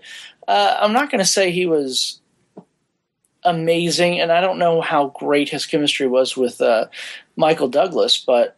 Uh, He had me as crazy scientist. Like he, he, I, I was there. Like there was a. It's a pretty villainous moment when he yeah. blows up that other person. I don't want to spoil that much. Oh, gosh. With the yeah, gun, that, and he just kind of actually... wipes him up on the floor with a piece of uh, mm-hmm. paper towel. That was kind of uh, yeah. a badass moment. It's I should, those... I should say. The one of those sneaky, horrifying moments. Yeah, that you see it and then you think about it for a second, and it's like, oh, that's pretty messed up. I don't yeah. think they did him any favors though by sort of almost like almost haphazardly or almost as a as a, a second thought throwing in the oh the, the stuff is messing with his brain. Like, yeah, where did that come from? Make him evil or make him deranged because of science? You know, like it, yeah. it, you you can't. They kind of well, tried to split the difference there, and I, uh, I thought that was a A, it was a mistake, and B, it really kind of hindered how whatever that character could have potentially been. Yeah, and it, it kind of undercut it. It was just a line, too. There was no backing to right. it. We don't have any reference of him. Is right. he freebasing the stuff? Is he drinking it in the morning? Right. Like, we have no we have no record of him having any actual contact with it other than he's working with it in a lab. So then doesn't that mean all the scientists are going to be complete wackadoos? Like, there's no – where did that even come from? It's a, it's a line out of nowhere right. justifying his crazy, but it's a line out of nowhere. It's completely unaccountable. It's, right. Yeah, I'm with you, man. That line felt weird. I'd forgotten about it. So let's talk after credits here. What do we uh, what do we make of what we saw at the end? To me, it was nothing shocking, nothing that I didn't expect, actually exactly what I expected. Uh, Brian, what did you think of first the daring credit sequence, and did you stay for the post post credits? Yeah, I saw thing? both okay. of them. Yeah, and and that was about what I expected. Uh, I we I know Evangeline Lilly now is going to be the Wasp, right? So that's the spoiler. Which is good. Yeah. That's A, that's good casting, and B, um, I look, I really like Evangeline Lilly a lot, and I think she's a very talented actress. I was a big fan of her on Lost, and. Uh, pr- you that's know, it because well, that's the Hobbit movies didn't do her any so favor, but that wasn't her fault. That. She, you know? Yeah, yeah. She, she's the worst yeah. part of those movies, actually. I think her character is pretty yeah. terrible. Yeah. yeah, but I don't think that I don't think she's giving a bad performance at all. I just no. think it's this character doesn't make any sense at all. Well, her character wasn't bad in the actual Hobbit book. Oh yeah, yeah wait right. a minute. Oh wait, she yeah, exactly. she didn't exist. Yeah. So she didn't exist. Um, so I think she's a great addition to the M C U, and I'm excited to see like. I'm excited to see them kind of diversify their their heroes a little bit. And I think you're going to get that with her. You're going to get that with eventually with Anthony Mackie and mm-hmm. uh, Captain Marvel, whoever that turns out to be. Please be Emily Blunt. Um, it's interesting I, I, that Anthony Mackie is the only other Marvel character that shows up, the Falcon, mm-hmm, in this movie, mm-hmm. other than Howard Stark and Agent Carter at the beginning and post-credit sure. sequence. Of course, we get uh, Cap- Captain America. Yeah, and uh, and the Falcon, right? Mm-hmm. And uh, and so Bucky, and we see the Winter Soldier. Yes, Bucky, and I'm assuming that's going to lead into Civil War. Yeah. Mm-hmm, mm-hmm. So as uh, kind of to be expected. No, still no Spider-Man tease at the end of any of these. But we did get a Spider-Man tease line. Yeah. What was that? Which I thought was very relevant when he was talking.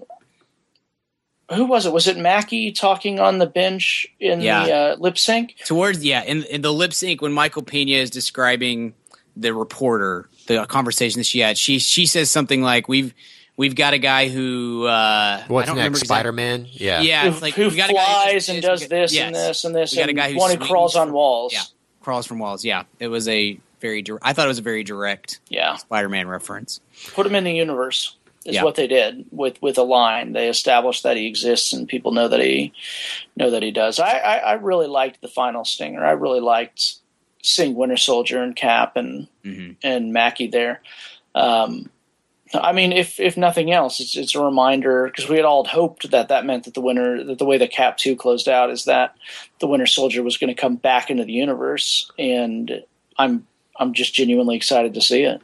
Yeah. Before we do grades, where does this rank for you guys? Brian, does this shake up your list that you released um, this year? It's not – I mean, it's not going to hit the top five for sure. So so I don't know how much – Right now, I mean rank, rank amongst the Marvel Yeah, yeah, films. yeah. That's what I'm that's, oh, I, okay. Sorry, I was unclear. That's what I meant. I, I, it's not going to be a top five Marvel or M C U movie for me. Uh, is, but, is Age of Ultron ahead of it, did you say?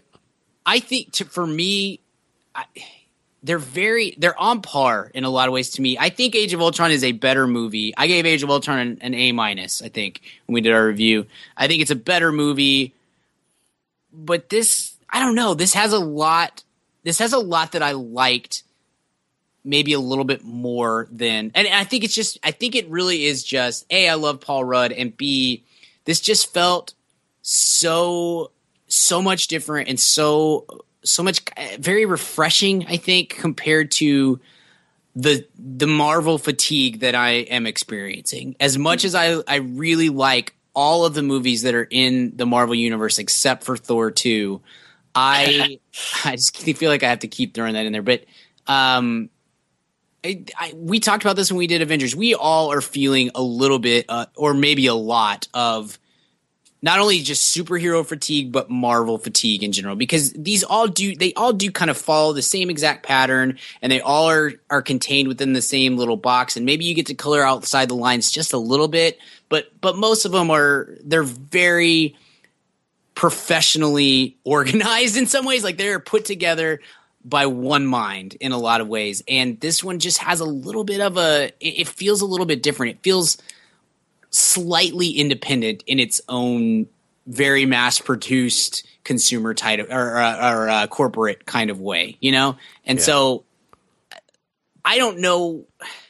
I need more distance before I say it's going to rank higher than than Age of Ultron. I probably need to see them both again. But so I would say for, for the moment, Age of Ultron is the better movie and would rank higher. But but I I felt like this was a very a much more worthy entry into the M C U than I than I kind of thought it was going to be going in. Yeah, I still think The Winter Soldier and Guardians are the two best yeah. Marvel efforts. Mm-hmm. I would still, and you know, it's not even particularly close. And I would still put probably put the original Ant-Man, I mean uh, Iron Man, mm-hmm. uh, number three, and then Avengers maybe, and then uh, that's where I get tough is yeah. that number yeah. five spot. I think when I wrote.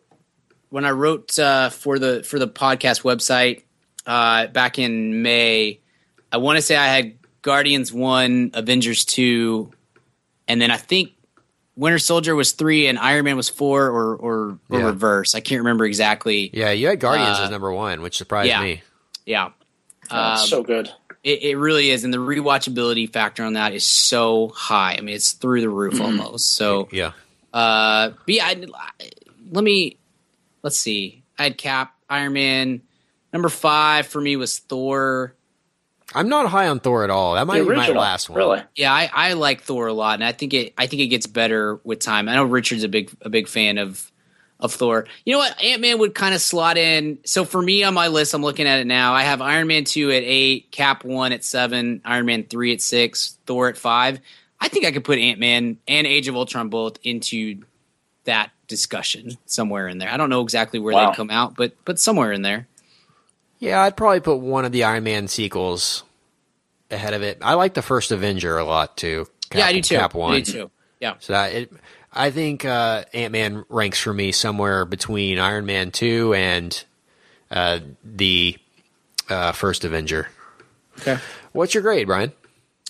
I am going to give it a very soft A minus, so like B plus A minus range. Okay, I'm going to give it a B plus. Didn't get to A for me. Yeah, Jason's going Jason. to give it an F minus minus. No, it's no. trademarked by me already. no, that's it, it's. I, this really might change, given a couple days to chew on it. But I B minus. Maybe That's, C plus. Yeah. I mean, I, I can't decide if it's good or bad, and it's not. If it wasn't what it was, if it wasn't Ant-Man, Marvel, Paul Rudd, mm-hmm. I think I think it comes up to a B for me, maybe a B plus in a second. But for for what it was, uh, it's a B minus for me. Sure. There are major flaws. Let's be. I mean, like, yeah. there's a lot left on the table, and there's a lot of really generic, mediocre choices. Uh, it definitely oh, doesn't. He have, wants to use the yellow jacket and make it militarized. I've yeah, never heard yeah, that. We've never seen before. that before. That's shocking. Um, but I, I do think that there's, for whatever reason, I just I didn't have any problem just saying, you know what, this is a lot of fun, and I'm going to enjoy it. And I and I like I like I like the character. We didn't talk about this too much. But I, I, I enjoy the character, the the Ant-Man Scott. What's his last name? Lane Lang. Glenn. Lang. Scott Glenn. Scott Glenn. I love Scott Glenn. Um, I, I like that character a lot, and so that, I don't know. It just made it. This was much more. This is a more enjoyable movie than it is a good movie, I think, would be mm-hmm. the way I would put it. Yeah, No, and I may watch it the next time I see it and enjoy it a whole lot more. I know uh, the first time I lost, watched Lebowski, I hated it, and now it's in my Cohen Panthen, pantheon. Right. So uh, Cohen I could watch it again. I, I like to. He likes to put eyes on the end of the words. I like to just take letters out. Um, uh, it, it may change for me somewhere down the line. You know, sure. uh, the, the biggest crime it. of this movie, and I should have said this a lot earlier. I was, I apologize to anyone who ducked out at and when we got the spoilers. But yeah, the biggest but crime for free. So biggest really crime of this movie is the fact that the the best part of the movie is what's from the concept footage that we saw four years ago, which is when I when when Ant-Man runs towards the guard and he jumps on the gun, runs down the barrel of the gun, and kicks a guy in the face. Yeah. That's still the coolest visual gag that they had in this yeah. movie. And that was in the original, you know, sizzle reel, if you will, right. yeah, from right. literally just to get the movie made. And so yeah. if that's the best yeah. you got, that's kind of sad, guys. I don't know. I laughed admit. hard when the train ran into Yellow Jacket. And then yeah. we got the wide shot from the girl's perspective. That was I in laughed. the trailer, though. I saw that in the trailer. Yeah. That ruined well, that it for me. Trailer, that's a good correct. gag. Yeah, yeah, I just I had already yeah. seen it. That that disappointed me. I uh, would say the movie's biggest crime is not casting early two thousands comedian Ant in the title role. uh, there's still so, hope for the sequel.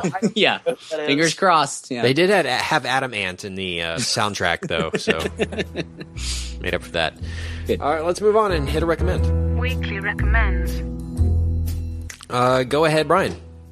I know that I have recommended this in the past, but it's been a couple years, and so I'm going to redo it again. Uh, I a couple weeks ago, my wife and I went on a little vacation, and uh, vacation for us is mostly just uh, eat a lot of good food and then watch T V without a child trying to make us watch Mickey's Clubhouse or something. And uh, so we we we rolled through the first season of Orphan Black and have just started the second season.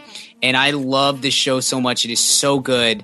Uh, I know I recommended it, I think, right after its first season, and now it has just completed its third season, and the uh, the title actress, Tatiana Maslany, just got nominated for an Emmy, and she so deserves it. So I'm I really, really enjoy this this show. It's on B B C America. It's also available on Amazon Prime if you, uh, if you have access to that. Not on Netflix, but Prime works too. Uh, check it out. If you don't know what it's about, don't. Try not to learn too much. Just understand that the title character... It's about clones. That's all you need to know. Yeah. She she yeah. plays five or eight or ten different people. And she does... And not only does she do an amazing job at it, she truly... If you she, if you did not know that she is playing all these characters, you would really have to wonder if this was being... They were being played by, you know, quintuplets or something. I mean, it's it's it's remarkable the differences... in style that each of these they're they're completely different people. I've never seen anything like that. I mean, we've seen plenty of movies and T V shows and stuff like that where somebody plays two characters or brothers or twins or whatever. Uh, but this is one that it, they truly are different people on the screen. And it, it's just a, she's amazing, amazing at what she does. Uh, so check it out. Orphan Black. Lots of fun. Season three just ended. Uh, and I think it comes out on D V D, and I'm sure on all streaming services in like a month. So you got plenty of time yeah. to go through the first twenty episodes, and then uh, get ready for the, the next ten when they hit whatever you prefer to watch said T V shows on. We need to talk television when Richard get, gets back. We do, and, we, and I imagine go- we'll do our pilot. Our, yeah, we're going to have our, an- our, our annual oh, yeah. T V uh, pilots discussion, which is always yeah. a good time. But I think we'll fall. do. You think we'll, you want to do True Detective at some point? Man, I don't know if I'm in on True Detective. I've, I've given it. Three, I've given it three episodes, and I just yeah, can't. I'm still two back, and I'm. But I've uh, heard that four and five are where it starts to. I'm like, at I'm at three, and I've heard five is a bombshell. So okay. I'm, I'm gonna try to get we, to those. Uh, I, I just know I'm gonna have to revisit them before we do that episode, and I don't. Yeah. I don't know if I can do them again. Yeah, that's the only thing. It's kind it's of a letdown. I'm gonna be honest. Yeah. Not, not kind of. It is, it is a, it is a significant. It's, it's almost impossible to expect to match the success of, of, yeah, of the McConaissance. Right, man, that was special. I'm glad we did an episode on that one at least. Definitely, yeah, that was fun. Yeah, I'm gonna actually recommend a T V show, Brian, as well. It's only on Netflix though. Season two just got released. It's BoJack Horseman, an animated show about an ex-actor horse man. Uh-huh. And this awesome. world is kind of, I guess, people kind of coexist with animals, but they never really explain it. It's just kind of the way things are, which I always think is funny. There's a lot of great voice acting in it. Uh, Will Arnett plays the BoJack Horseman. Alison Brie has a big role. Keith Olbermann in it as well. Some voice work. They actually got Paul McCartney on an episode. It's kind of uh, a big deal in uh, in Hollywood. I mean, they they get a lot of you know really good guest guest stars, mm-hmm. but it uh, it's doing quite well, I think. And so season two's out now. It's fun. Mm-hmm. It's a fun watch, fun show. It's- Aaron Paul also plays the roommate of uh, BoJack Horseman. So nice, good times. Awesome. I uh, saw that got yeah. released last year, and I it just looked so stupid that I didn't even give it the time of day. But the the television people that I follow on on the Twitter, it's funny, have just man. gone bonkers about. It's all Hollywood two, humor so. too. It's all about yeah. bi- like business type stuff uh, mm-hmm. because he's an ex actor trying to break back into the biz. He he was on an old nineties show called Horsin' Around. and and so awesome. It's just him crying in his room watching old episodes and stuff. It's, it's pretty funny. And Will Arnett is great. I mean, this character, it, it, it I'm surprised it's um, as successful as it is because it would never fly on broadcast T V. I mean, sure, it's pretty sure. it's yeah. pretty funny what they do. Uh, it's not not hugely inappropriate, but but quite funny. Uh, so that's my recommend. Uh, Jason, go ahead. Uh, I'm going to go to a movie that a few people have been on, on for, for years now, but it's new to me. Uh, In Bruges, starring Car- nice. Colin Farrell, who we were just talking about. Um, I've heard about it. I've had a few people, including Brian, say, you know, this movie's great. You need to see it. Yeah. And uh, I finally got around to it. It's on Netflix now, and I finally got around to it uh, about a week and a half, two weeks ago. And if anything, everyone has undersold that film. That film is incredible. Uh, it, it, it amazed me in so many ways. What I loved is you, and there are no spoilers here, you don't have to worry, but uh, you spend about the first third, maybe quarter of the movie. Uh, I'm not sure why everyone thinks it's great. Like, it's well acted, it's it's good, but I don't understand. And then about, again, that quarter third mark, you get the hook and you finally understand what's actually happening, and the movie becomes a, a almost a masterpiece. And then with about a third to go, you get Ray Fiennes, and once he shows up on screen, it's just it's incredible. It is incredible mm-hmm. all the way through.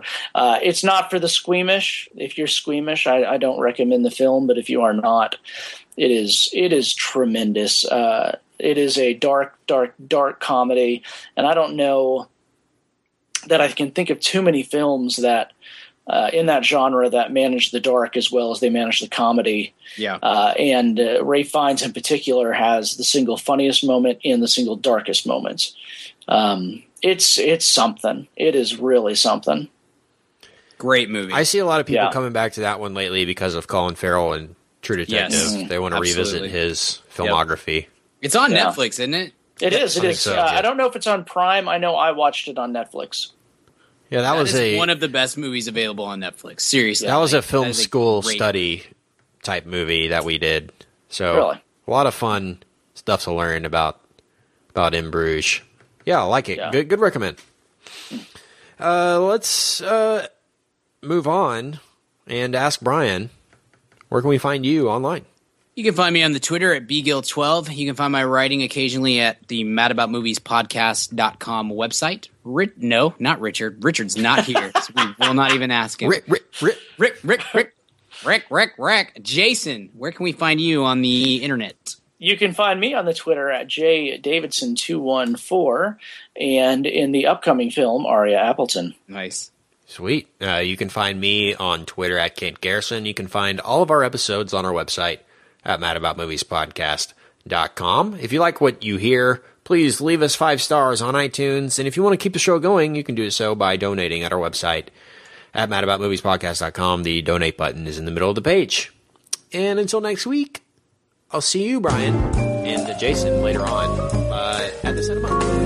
Bye, Felicia. Bye. Hey, baby, I hear the blues are calling, tossed salads and scrambled eggs.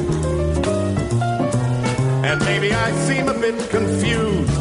Yeah, maybe, but I got you pegged. Ha, ha, ha, ha. but I don't know what to do with those tossed salads and scrambled eggs. They're calling again. Scrambled eggs all over my face. They're making me yah-yah, those salads and scrambled eggs. They're calling again.